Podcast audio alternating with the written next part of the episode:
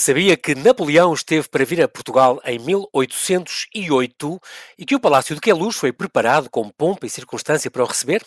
Domingos Amaral, escritor, cronista, comentador, jornalista, centra o seu último romance histórico na primeira invasão francesa, assinalando o mês do bicentenário do nascimento do imperador francês. Napoleão vem aí, é mesmo o título do seu 12º romance. Olá Domingos e bem-ajas por teres aceitado este meu convite. Bem-vindo ao Observador. Olá, obrigado pelo convite. É um prazer, Paulo. é um, É um prazer, prazer voltar, a, aqui também. é, voltar a falar contigo.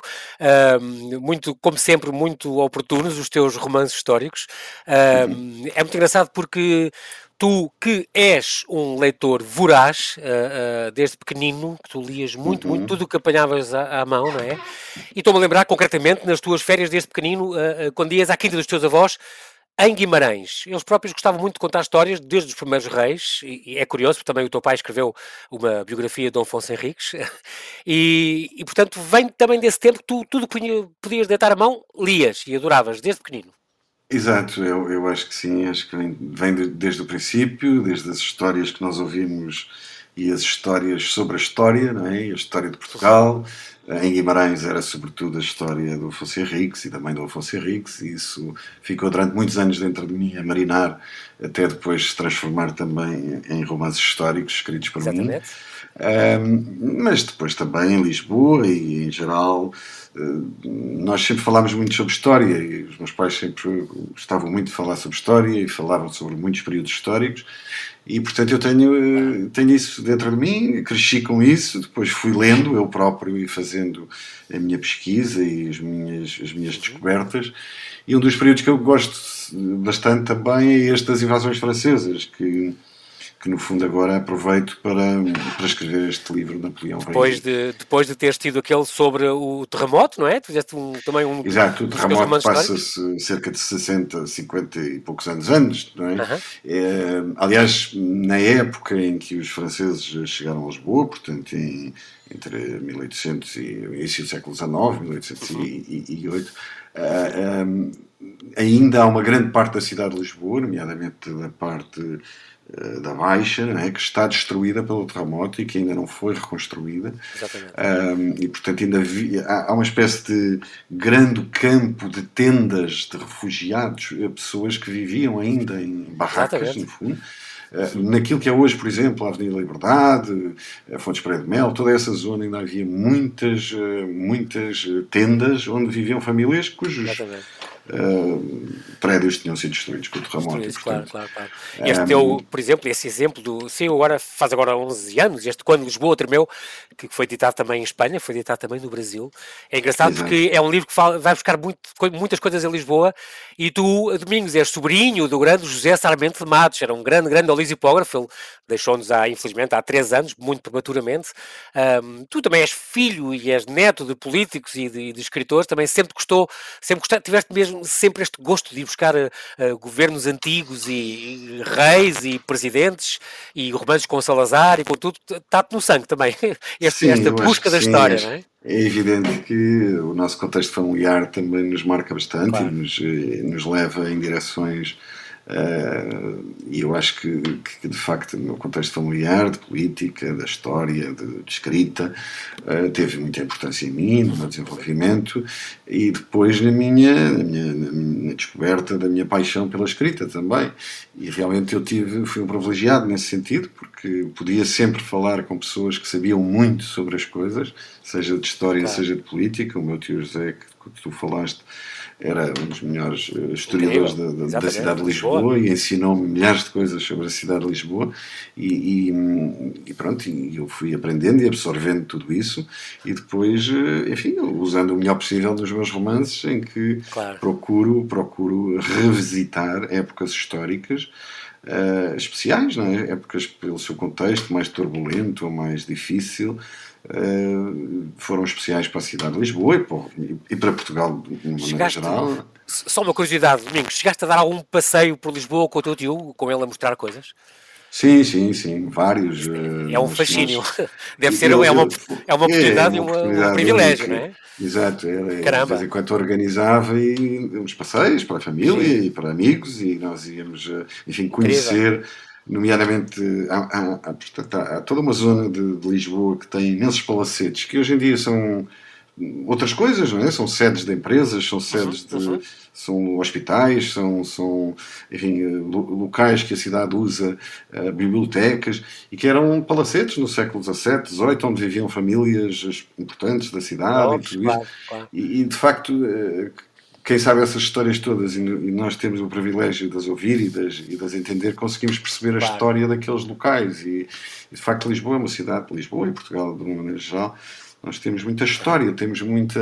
são camadas e camadas de épocas históricas diferentes e nomeadamente esta parte dos franceses, por exemplo, eh, foi uma das coisas que eu aprendi eh, também com o meu tio, eh, o general Junot, que é o comandante da primeira invasão francesa, uhum. e todos os generais franceses que chegam a Lisboa querem se tratar bem, não é? E, portanto, instalam-se nos palacetes claro. das melhores famílias de Lisboa, que, que, ainda por cima estavam vazios porque a maior parte da nobreza tinha fugido com, com, com o Brasil, não é? com Exatamente. o rei, com a corte. E, portanto, Exato. muitos palacetes vazios, mas mesmo aqueles que estavam cá com os seus eh, donos ou titulares, um, eh, acabaram por ser invadidos pelos, eh, pelos, pelos, franceses, claro. pelos franceses, porque eles queriam era viver à grande e à francesa. Né? e esta expressão que nós... É uma das muitas, hoje, é? usamos hoje como uma coisa tradicional, porque é que existe a expressão viver à grande e à francesa? É porque os generais de Napoleão vinham para cá e viviam como navavos, não é? Tratavam-se bem, portanto a expressão ficou. Aliás, há outra expressão também muito interessante que entrou no, na, nossa, na nossa vida como como uma coisa óbvia, que é o ficar a ver navios, não é? Ou seja, ficar, pronto, a chegar tarde, não é? No fundo, Exatamente. é a ideia do chegar tarde. Foi, eh, o povo de Lisboa percebeu que o Junot, quando chegou a Lisboa, ficou a ver os navios do rei que estavam ainda na barra. Na barra. E, portanto, ele não, não, conseguiu chegar a tempo de apanhar e prender Exato. o rei, que era esse o objetivo. Claro. Portanto, ficou a ver navios. Né? É Ora, a partir, daí, a partir daí a expressão entrou como uma expressão no nosso. Na gíria popular, normal, completamente. Popular, é. Mas há mais. É, o, o, ir para o Maneta, por exemplo.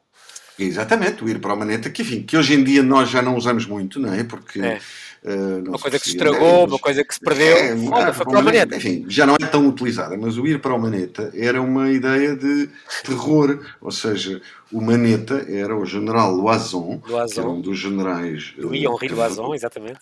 Que veio com, com o Junot, e era uh, Maneta, ou seja, não tinha um braço, né, porque tinha perdido num combate uh, alguns na Europa, e, e, era um tipo completamente fascínora, e, um, e um portanto, uh, comandava os batalhões franceses que fizeram vários massacres por várias cidades portuguesas, Leiria, Beja, Évora, todas elas viram a fúria do Maneta.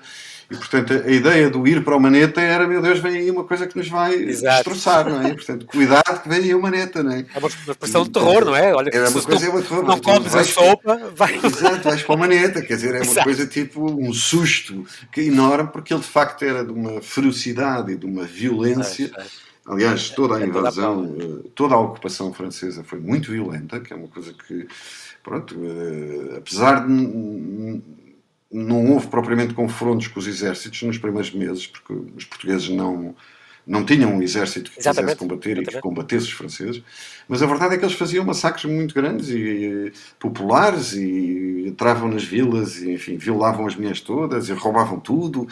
Era de facto uma. Isso sim, uma... essa ideia de levaram tudo, roubaram tudo e foram, foram carreiras até a, a, a Paris, isso é verdade. Mas é, a parte é. de violência física, não fazia ideia que também tinha sido tão, tão grande. Muito Aliás, violento. Eu, eu há, também, aquele, aquele edital famoso, não é? Do, do quando chegou. Sim, sim, sim. A dizer que não tem nada que recear, de, nós, nós somos ah, isso era... e tal. Olha, não? É? uma das coisas que eu achei piada quando estava a ler, uh, a pesquisar, a pesquisar o, o, general Junot e as suas proclamações em Lisboa lembravam-me aquele ministro da propaganda do Iraque, lembras-te? Quando ele sim, sim. Quando, quando, continuava a dizer que o Iraque resistia e já o Iraque estava derrotado. Exatamente. Quer dizer, parecia uma coisa absurda. O Junot continua a dizer, chega a Lisboa, já depois de derrotado na Batalha do Vimeiro, e chega a Lisboa a dizer que faz uma proclamação a dizer que venceu a, a batalha. Não é possível. Dizer, ele era completamente mentiroso, era, a propaganda de guerra dele era, mas que a certa altura torna-se ridícula. E falsa, não é? era? Claramente claro, falsa desde claro, o princípio. Claro. Desde o momento em que eles entram, eles entram ali, a primeira invasão começa ali por Castelo Branco, né? aquela zona uhum. de Castelo Branco, e depois vêm até Lisboa. E sempre que passavam nas, povoações, nas povoações Lisboa, Castelo Branco, Abrantes, Santarém, aquilo era um. Morria sempre imensa gente. Eles diziam que não, era uma. Não, nós, nós passámos e respeitámos tudo, e desde que as pessoas é que se meteram contra nós, e se calhar, enfim, tiveram que ser reprimidas. Alguns, alguns efeitos Bem, colaterais e tal. É uma coisa, é uma coisa perfeitamente violentíssima, muito Domingos, nós uh, temos que fazer aqui um brevíssimo intervalo e já voltamos à conversa. Até já.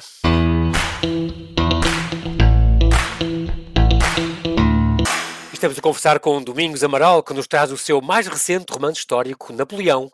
Vem aí. Domingos, eu vou agora falar um bocadinho do teu, a propósito do teu percurso, que tu diste é, é, é, é curioso, tu estudaste Economia do Desporto, aliás, tu ensinas Economia do Desporto, uh, Sports Sim. Economics, porque o teu curso era mesmo Economia, na Católica, uh, onde, aliás, lançaste aquele jornal universitário, o Palmada, tu tiraste o curso de Economia, mas já sabias que queria, o que tu querias era escrever, estava-te no sangue, era uma coisa genética. Sim, eu acho que sim, acho que foi, acho que foi algo que foi acontecendo com toda a naturalidade em mim. Eu sempre gostei muito de escrever desde miúdo e, portanto, eh, depois quando cheguei à universidade tínhamos um grupo de amigos que decidimos fazer um jornal e fazíamos e escrevíamos e, portanto, isso foi sempre um caminho relativamente natural para mim em paralelo ao gosto pela economia. Eu percebo que a maior parte das pessoas, um economista, eh, não, não, não imaginam imediatamente um economista como alguém que escreve e que Exato. gosta de escrever e que tem a paixão pela escrita. Mas isso é um pouco, pronto, eh, claro. vai acontecendo. É um bocado exatamente. como o Miguel Torga e como o Lobo Antunes, que também são médicos exatamente. e, no entanto, escrevem, não é? Exatamente. Portanto, aquilo que, mas eu acho que nós, eh, enquanto escritores, eh, vamos desenvolvendo a nossa vida e depois também temos a nossa profissão. E pronto, e o que eu faço é a gestão, a economia, é essa a minha, a minha profissão, no próprio no meu, claro, o emprego, o, of, teu ofício. O ofício. Né? e depois há a escrita, que é algo que eu faço porque eu gosto imenso e tenho uma uma paixão enorme por escrever e, e, portanto vou sempre e fui sempre ao longo da vida escrevendo livros e, e, e no entanto sempre... eu tinha ideia que tu querias ser arquiteto era uma coisa que passou pela cabeça vagamente. Sempre eu digo isso eu digo isso que a minha grande tristeza é não ter sido arquiteto porque sabes eu tinha um problema enorme que era eu pintava como era canhoto Sim. Tinha imensos problemas com as tintas e com as, com as canetas de tinta e com as porque aquilo esborratava tudo e portanto eu ficava e portanto decidi não ir para arquiteto porque não tinha de facto muito jeito para pintar. É? E, e, o, que eu, o que eu vim a descobrir 20 anos mais tarde é que hoje em dia não é preciso ter jeito para pintar porque é tudo feito em computador, não é? é perdeu-se perdeu um arquiteto, perdeu-se um arquiteto só porque naquela altura era canhoto. Hoje em dia uh, serias perito em AutoCAD, exatamente. Exato. Uh, agora, eu sempre gostei imenso de arquitetura, tenho enorme curiosidade, sigo imensas coisas da, arquitetura, olho para as obras arquitetónicas porque eu acho que é uma das, uma das sim, sim. é um dos atos de criação humana mais que eu tenho é? mais fascínio. É? é impressionante. É, às vezes mais até do que a pintura ou que a escultura ou, ou que a própria música, em que são áreas que eu não, não tenho uma ligação como criador, não acho que fosse capaz de, de compor música, percebes? Uhum, Agora a uhum. arquitetura tem ali Sim. aquela coisa, ai, gostava isso, de ter sido, ter isso sido, ter é um facto. Mas olha, pronto, não fui, portanto virei escritor, deve ter e sido. E paramos nas viagens, paramos nas cidades a admirar às vezes edifícios é, é, modernos é, e antigos, é impressionante, vale muito a é pena. É, muito, é assim uma arte extraordinária, é verdade. não vou falar de que tu tens passado pela, pela Universidade de Colômbia, uma grande universidade nos, em Nova Iorque, onde viveste lá há dois anos, mandava já crónicas para o Independente, foi a tua estreia também no jornalismo, onde conheceste a Cindy Crawford, com quem falaste os teus 60 segundos uh, de fama sublime, de estética de fama, Exato, cruzado com tanta gente. Mas vou falar sim, que quando tu lançaste uh, aquele, tu já foste o prémio, já recebeste o prémio da grande da personalidade mídia do ano, quando mandaste para as bancas uma revista sem título. É uma coisa, foi um golpe de gênio, Domingos, que eu não, não, resisto a lembrar isto, porque tu tinhas uma revista que querias chamar, acho que era Maxima, qualquer coisa, sim, a máxima, sim. a revista máxima que já existia, não deixou, e então assim, tiveste de mandar uma coisa eh, sem título e depois com é, uma é. campanha, é. sugestões dos autores, toda a gente, os, os leitores mandaram sugestões e tal, exato, e depois mais a Marisa Cruz, que deu uma grande ajuda, não é? exato, exato. Nós, portanto, isto nós Foi uma ideia maravilhosa. A Maxim foi lançada em 2001, portanto há, enfim, 20 anos, faz agora 20 anos. Uhum, uhum. E era uma revista masculina, enfim, seguindo os modelos que existiam em muitos países do mundo, sobre das revistas masculinas, portanto, e nós lá a lançámos e tal, mas de facto fomos confrontados com um processo jurídico colocado pela Máxima, que achava que os nomes Maxime e Máxima eram, eram próximos então, e que não podia acontecer porque isso podia prejudicar a reputação da revista Máxima, não era? Porque nós éramos, obviamente, uma revista de malfeitores e, portanto, tínhamos, íamos estragar e poluir o, o digno nome da, máfia, da Máxima. Pronto, e, e, e, o que é extraordinário é que houve um juiz em Portugal que uh, aceitou esta argumentação. E, portanto, um belo dia, eu estava a fechar a revista, lembro perfeitamente, dois dias antes da revista ir para as bancas, ou três, não e é aparece uma, uma, decisão de dizer não pode usar o nome Maxime. Eu disse, bom, então o que é que a gente pode usar? Não, é? não, não posso vir como Maxime, mas também não tenho outro nome registado. Portanto, olha, vamos, claro. mas é, e sem nome, não é a única revista que não tem nome. É? Tiraram-nos o nome, ajudem-nos, por favor. E, E assim fizemos foi. uma campanha à volta disso, que foi, foi uma coisa que nos lembrou ao final da tarde, estás a ver ali em que a luz, onde nós trabalhávamos, né? e, e, a administração achou graça e disse, ok, vamos tentar isto, um, pelo menos uma, um número, e depois a seguir arranjamos um número. E pronto, então fizemos uma campanha e houve de facto milhares de sugestões para foi um sucesso. Foi um sucesso. Depois acabámos por mudar para Max Man, que foi Max a revista. Que afinal é muito mais próximo. Exato, que é uma coisa. Quer dizer, é, foi, é pertíssimo também. Enfim. A máxima deu-me imenso jeito, porque eu achava o nome Max Man ainda mais giro do que Maxime. Foi. Fica que jeito que isto me deu, foi ótimo. Exato. Mas de facto também podemos contar com a ajuda fantástica de, de mulheres lindíssimas portuguesas, como a Marisa Cruz, a Isabel Exatamente. Figueira e outras que fizeram as capas destas revistas e que hoje são pessoas, na altura eram modelos a começar a sua carreira, muitas delas. Estão lançadas é, Hoje são grandes é. nomes da televisão portuguesa, a Diana Chaves, a Soraya Chaves, todas essas que eu tive o privilégio todos de conhecer, que é também uma coisa claro, ótima claro na vida de um, de um, rapaz. Né? E, sim, mas tu começaste facto... pela, pela, Cindy Crawford, pelo amor de Deus. Exato, exato, já estava é? ali no patamar alto. Sabes que isso Exato. foi completamente por acaso. Eu vivia em Nova Iorque e um belo dia decidi ir a um, decidi a um bar que eu ia muitas com vezes com os amigos, com os amigos e tal, de repente eles dizem, ah, aqui é uma festa. Pois, eu sei, eu sei, com um descaramento enorme, entrei pela festa deles com os amigos. Era habitué, you are on the é, list? Exato. E, claro que sim, eu não estou na lista. E de repente lá dentro descobri que estava uma festa da Vogue cheia de modelos, uma das quais era a Cindy Crawford. Então, e estava a Linda Evangelista, e estava a Chrissy Tully. Uh, estavam vários. O Mickey Rourke, não, caramba. Enfim, foi eh, uma das coisas agradáveis de viver em Nova York é de facto que a gente às vezes convive é, com personalidades mega estrelas da, da Hollywood e de outros. Exatamente. E, e, e assim na rua, não é? encontras na rua, cruzas com elas e em certos. E portanto foi muito simpático e ela até me pediu um cigarro, não é? E eu, eu lhe dei um cigarro, pronto, foi simpático. Foi o momento muito alto da minha vida. Exato. Mas, o teu diálogo, a tua entrevista mais curta, mas mais intensa. Mais digamos. curta, mas mais intensa. Nunca mais me esqueci, hoje isto é recordado. Vamos, vamos. Ela, pronto, foi, foi, foi. Eu acho Avançamos uns anos agora. Agora, enquanto o Salazar dorme, enquanto o Salazar dormia, é, uma, é um livro teu também, que, que saiu em 2006 e que uh, também foi editado no Brasil, na Polónia, em Itália, por exemplo, e falou-se durante uhum. algum tempo de um guião. Tu terias escrito, adaptado a uma série de TV, nunca mais falou nisso, em 10 episódios e tal. Pois, olha, sabes como é? Estas coisas não dependem de quem escreve os livros, não é? Eh, uma coisa é escrever um livro, nós publicamos, o público gosta ou não, e pronto, isso é, é um ato. Uhum. Fazer uma série de televisão já implica que há uma produção de televisão, claro. há um canal de televisão que tem que estar interessado, há produtoras que têm que fazer todo esse trabalho, e isso é já é um processo completamente esse trabalho, diferente. Esse romance dava imenso para isso. É, e a ideia chegou a existir, eu cheguei a trabalhar nela e a escrever alguns argumentos para episódios, mas depois. Os espiões de Lisboa, não era? Ia-se chamar os espiões Sim, era uma coisa à volta dos espiões de Lisboa. Só que, entretanto, depois as lideranças na RTP mudaram claro, e claro. as pessoas têm ideias diferentes e, e, e, das 30 ideias que cada diretor tem um canal, põe, leva à prática duas ou três, portanto as outras 27 ficam para trás e, portanto, eu, claro. enfim, tive, tive esse, esse, essa situação e acabou por aquilo não acontecer. Eu tenho pena porque acho que há, de facto, épocas da nossa história que merecem a ver, ver séries, televisão, claro e nós hoje então olhamos para a Netflix e, para a HBO e vemos imensas Exatamente. séries históricas de outros países, que obviamente são países mais poderosos do que nós economicamente, mas eh, cujos acontecimentos às vezes até não são tão interessantes como alguns que nós tivemos na nossa história. Exatamente, é? exatamente.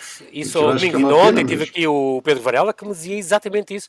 A Netflix então em, em Portugal terá o quê? Um milhão de, de, de assinantes, uh, cada um paga para aí 10 euros por, por, por, por, mês, e são 12 milhões, e nós temos tantas histórias boas para, para contar. Podia-se investir e levar cada vez mais as nossas histórias a estas plataformas. A Espanha já está a conseguir isso em grande, e acho também. Eu acho que há várias épocas da história de Portugal e que eu acho que enfim, mais tarde ou mais cedo nós também poderemos ter que conversar um bocado com os espanhóis sobre isso, porque eu acho que há épocas da história dos dois países que, no fundo, se calhar exatamente. têm que ser eh, abordadas em conjunto. Por exemplo, a reconquista cristã, não é? Que, exatamente, da Península, a, exato.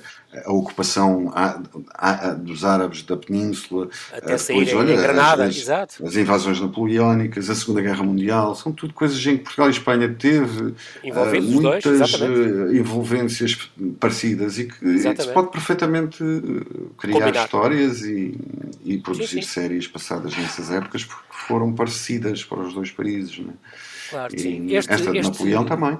Aliás, eu, eu, por exemplo, é, pronto, a expressão que dá o título ao, ao, ao livro, Napoleão vem aí, é porque Napoleão aí, teve, teve, teve mesmo, mesmo para vir a Portugal. Isso. Exato, ou seja, houve ali um momento uh, já em, em 1808 em que uh, o Junot uh, está muito entusiasmado com a, a, possibilidade do Napoleão vir a Espanha e a Portugal. E, e, e, manda preparar o Palácio de Queluz de propósito para, o, para receber o Napoleão. Portanto, durante duas ou três semanas, um mês, esperou-se ardentemente que o imperador dos franceses uhum. viesse a, a Portugal. Só que, entretanto, a, a Espanha revolta-se e começa a haver eh, uma, uma luta muito grande eh, nas cidades espanholas entre o exército espanhol e o exército francês Uhum. E o Napoleão acaba por decidir não atravessar a Espanha e não vir a Portugal também. E, portanto, uh, acaba por não, não vir a Portugal. E, mas teve para vir e, de facto, mas, estava mas, tudo preparado para o receber em Queluz, que eu acho ele, uma coisa afastou o rei, o rei de Espanha, afastou e depois o irmão, não é? José Bonaparte. Sim, ele fazia isso, isso era, era muito A ideia era depois fazer a mesma coisa cá. Acho que o Junot, segundo o teu livro também, não é? O Junot era um sim, sonho. Sim, sim. Vir a ser coroado é, rei aqui. O Napoleão já, já, fez isso em vários países da Europa, não é? Invadia-os, tirava quem mandava, tirava os reis que mandavam Sim. e depois nomeava quem lhe apetecia para, portanto, reis e não sei o quê. Uma coisa. E ele, por exemplo, o irmão foi, tentou nomear o irmão rei de Espanha, claro que os espanhóis, José de Bonaparte, irmão José de Napoleão.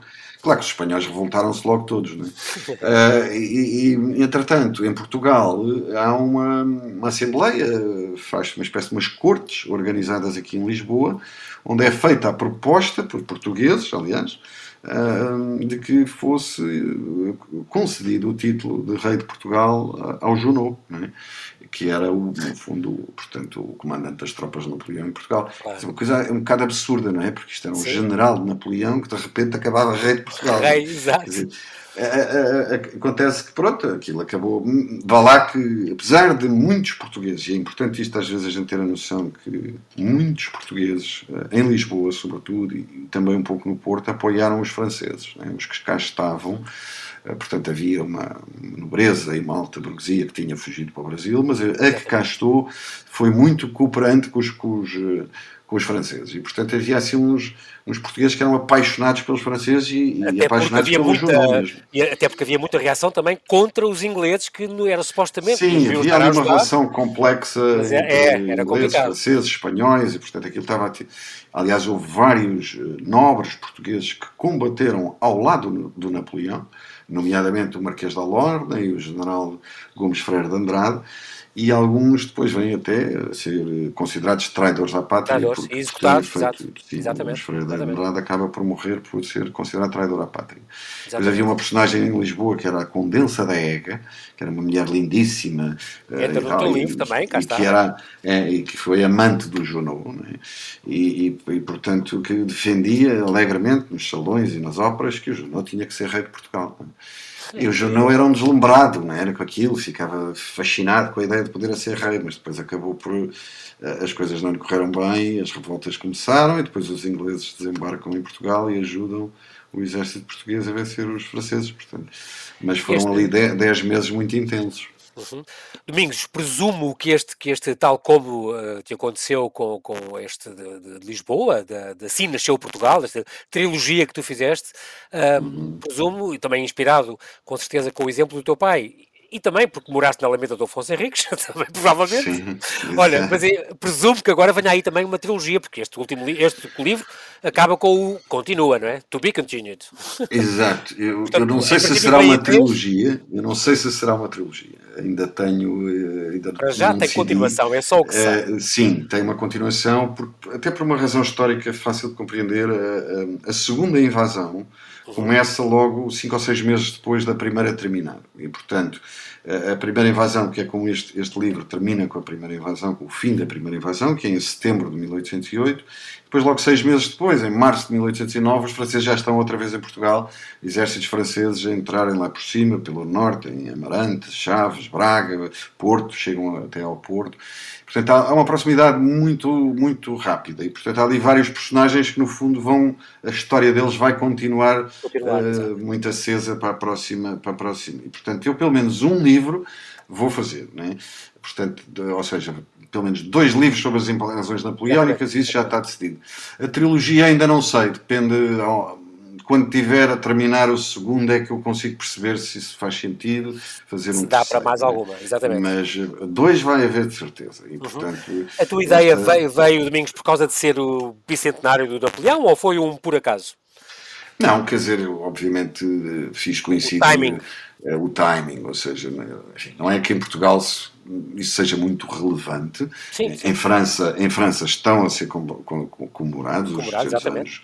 Eh, e, portanto, houve até bastante, algumas polémicas sobre a figura de Napoleão e há N biografias a serem publicadas agora por causa de fazer os 200 anos da, da, Eu julgo que é os 200 anos da morte do Napoleão. É, é, é. Exatamente. E, e, e, portanto, agora, em Portugal, apesar disso não ser um fenómeno, eu acho que faria algum sentido uh, que, que, o livro fosse publicado nessa altura, né, em que fazem os 200 anos anos e, e, e, assim foi, e de facto foi publicado e foi programado para ser assim também. Não é? para, uma, porque... uma curiosidade, do teu ponto de vista, uh, Dom João VI, uma fuga ou uma estratégia? As opiniões dividem-se muito. Eh, eu acho que foi as duas coisas ao mesmo tempo. Ou seja, foi uma estratégia no sentido uh, de que de facto, o Dom João VI não queria tomar partido nem pela Inglaterra, nem pela França. É? Uhum. Uh, e, portanto, queria ficar neutral. Não é? Exatamente. E, e, e, não, portanto, não reagiu militarmente à entrada dos franceses. Os exércitos portugueses não combatem contra os franceses. Uhum. Uh, mas ele pressentiu que se ficasse iria ser uh, prisioneiro dos franceses. É? E, embora presinta isso muito já em cima da hora. Não é? Portanto, aquela fuga foi um bocadinho de bandada nos últimos dias. Exatamente. E, portanto, ele tinha a estratégia de uh, nunca escolher entre os dois, ou seja, ficado bem com a França e ficado bem exatamente. com a Inglaterra. Porque também é preciso lembrar que ficado bem com a França naquele momento era ficado bem com a Espanha que era a nossa vizinha Nosso, e, e, e, portanto e a Carlota Joaquina, sua mulher, era, era filha do rei de Espanha, não é? E, portanto, exatamente, exatamente. ele também não queria arriscar uma guerra contra a Espanha e contra a França, que estavam aliadas no início. Mas também não queria perder a ligação forte à Inglaterra. Inglaterra. Sob esse ponto de vista, há ali um lado um bocadinho parecido com aquilo que o Salazar virá a fazer na Segunda Guerra Mundial. Segunda Guerra, Ele escolheu a neutralidade, nem, nem quer lutar de um lado, nem quer lutar do outro. A sorte do Salazar é que o Hitler não invadiu a Península Ibérica e o Napoleão invadiu. Não é? E, portanto, chegou quando, a, houve o pacto chegam... não é? Chegou a combinar com o Franco. Sim, sim, chegaram sim, a pensar nisso, mas depois acabaram a por... pensar nisso, Exato. mas pronto, o Hitler virou-se para outros lados, mas o Napoleão invadiu a, Espanha e invadiu Portugal, não é? E portanto, ao rei, ao rei Dom João VI não restava a hipótese eh, a não ser ter que sair de Lisboa. Portanto, sendo uma estratégia, a ideia foi mudar a capital para o Brasil para que o Reino de Portugal ficasse independente, não é? E não, uh, uh, e não uh, ser enfim, é porque preso, as, preso as opiniões dividem-se muito, porque para muita gente foi um golpe de gênio. Foi a primeira vez que uma corte europeia se mudou para uma colónia, onde tudo funcionou lá e ajudou muito aquela colónia. O Brasil muito deve a esse período em, em, que teve lá a família real e realmente conseguiu iludir. O Napoleão disse mesmo, foi, foi o único que sim, conseguiu. Sim, o Napoleão dirá mais tarde. Iludiu, foi, é? foi, o único rei português que me conseguiu é enganar. Não é? É, agora, eu acho que isto é história mesmo assim, não é? Nós, eh, uns séculos depois, podemos olhar para as coisas e pensar: é pá, isto foi uh, de facto uma coisa genial. Na altura, aquilo foi. Eles, eles descobriram que os exércitos portugueses, franceses já estavam em Portugal quando os franceses já estavam em Abrantes. Pois. Abrantes é aqui a duas horinhas de Lisboa, não é? é isso. Exato. É, e, portanto, em três dias os exércitos franceses chegavam a Lisboa. Portanto, eles em três dias tiveram que preparar aquelas naus todas, meter tudo à pressa nos barcos. Portanto, é incrível. Pronto, isto foi tudo assim um bocadinho às três pancadas, não é? Sim, é Ora, é uma estratégia diplomática que é pensada e que foi durante meses, tal, devíamos ir, não devíamos ir, talvez, sim, não, pois, tal, esperei. e de repente há uma notícia, eles estão em Abrantes, toca a fugir, vamos embora. Exatamente, Portanto, exatamente. Aquilo foi uma mistura de uma estratégia que já era pensada de nunca cair nas garras de Napoleão, mas que à última da hora teve que ser uma espécie de fuga, porque entretanto eles perceberam que os franceses estavam quase a chegar, não é? Portanto, foi um pouco as duas a Dona Maria coisas. dizia, não é? Não, não andem tão rápido, Sim. parece que estamos a fugir. Exato, Mas é aquela coisa, com esta partida, até, até a Biblioteca Real ficou toda em terra, esqueceu, Sim, ficou cá esquecida na praia, teve ir depois em várias vezes. Ah, aquilo, aquilo foi uma debandada, aliás, aquele quadro muito bonito do Domingos Sequeira que é pintado no Exatamente. local, ele estava lá naqueles Praia dias a assistir à fuga da família real. E depois há esses pormenores fabulosos, né? que, é, que esquecem os tesouros, esquecem as bibliotecas, esquecem-se de tudo. E a, a, Dona Maria, enfim, a Dona Maria já estava já muito doente mentalmente, sim, ela era uma sim, pessoa. Sim, ela ficou muito afetada pela morte do filho e do, e do, marido, e do marido, pela Revolução Francesa. Não, Aliás, o processo o, com o pai, não sei o quê, tudo aquilo foi muito complicado para ela. Foi tudo muito complicado e aquilo foi, foi um espírito que começou a ficar claramente doente e. E depois, eh, por isso é que o Dom João fica príncipe regente, porque ela já não tem condições para ser. Já foi para lá como, como regente. É, mas estava a vir, só que vestia-se de negro e andava a passear porque é luz vestida de negro, a, a lamentar-se, a chorar. Aquilo era uma coisa de pronto, uma depressão profundíssima, uma coisa. E ela, pronto, depois quando disse, quando chegou ali a, ao cais das colunas, a embarcar, vamos devagarinho, que é para não pensarem que estamos a fugir. É incrível! A, a, louca, a louca, que era como lhe chamavam, a rainha louca, Exatamente. a louca que aí, falou a verdade. Né? Aí foi, foi lúcida, aí foi lúcida. Foi completamente lúcida e de facto eles estavam a fugir. nós, o tempo que fugiu foi o tempo, nós agora é. vamos ter que terminar, mas antes de acabar, uma última, para uma resposta rápida, é Sim. é muito importante esta questão da história e é possível, portanto, eh, nós aprendermos do nosso passado através também da ficção? Eu julgo que sim, eu acho que, que uma das coisas boas que os romances históricos têm é que nós podemos ir buscar os factos verdadeiros e depois juntá-los com as nossas personagens inventadas, não é? No meu caso é um casamento entre um português e uma portuguesa e ela fica deslumbrada com os franceses e ele é perseguido pelos franceses e portanto aquilo cria imensos problemas no casamento. Mas portanto podemos juntar aquilo que são os factos verdadeiros e contá-los, porque são verdadeiros, foi assim que aconteceu, e depois juntar com a parte romanceada, não é? E, que, uh, e portanto o Junot teve de facto várias, várias amantes portuguesas, não é? Não, é? não é mentira, ele teve várias amantes portuguesas, ele era muito, muito melhorengo, coisas, coisas. todas essas coisas são possíveis num romance é. histórico, e eu acho que às vezes os leitores até gostam mais de ler do que ler aqueles livros de história um bocadinho maçudos, não é? Em que exatamente, exatamente. Uh, se diz aquilo de uma forma um bocado uh, de, sem grande graça, assim as exato, coisas ficam com mais, mais vida, é? com mais. Exatamente. Fica então aqui a dica: é este Napoleão vem aí, uma edição Casa das Letras de Domingos Amaral. Domingos, bem-ajas pela tua disponibilidade. Oxalá continuas então a contar a nossa história. Ficamos à espera do segundo desta, desta, desta sequência que tu vais escrever sobre as invasões francesas. É, basta dizer isso. Um grande abraço e até um breve. Um abraço também, obrigado pelo convite obrigado, e até breve. Vá, obrigado. obrigado. Um abraço.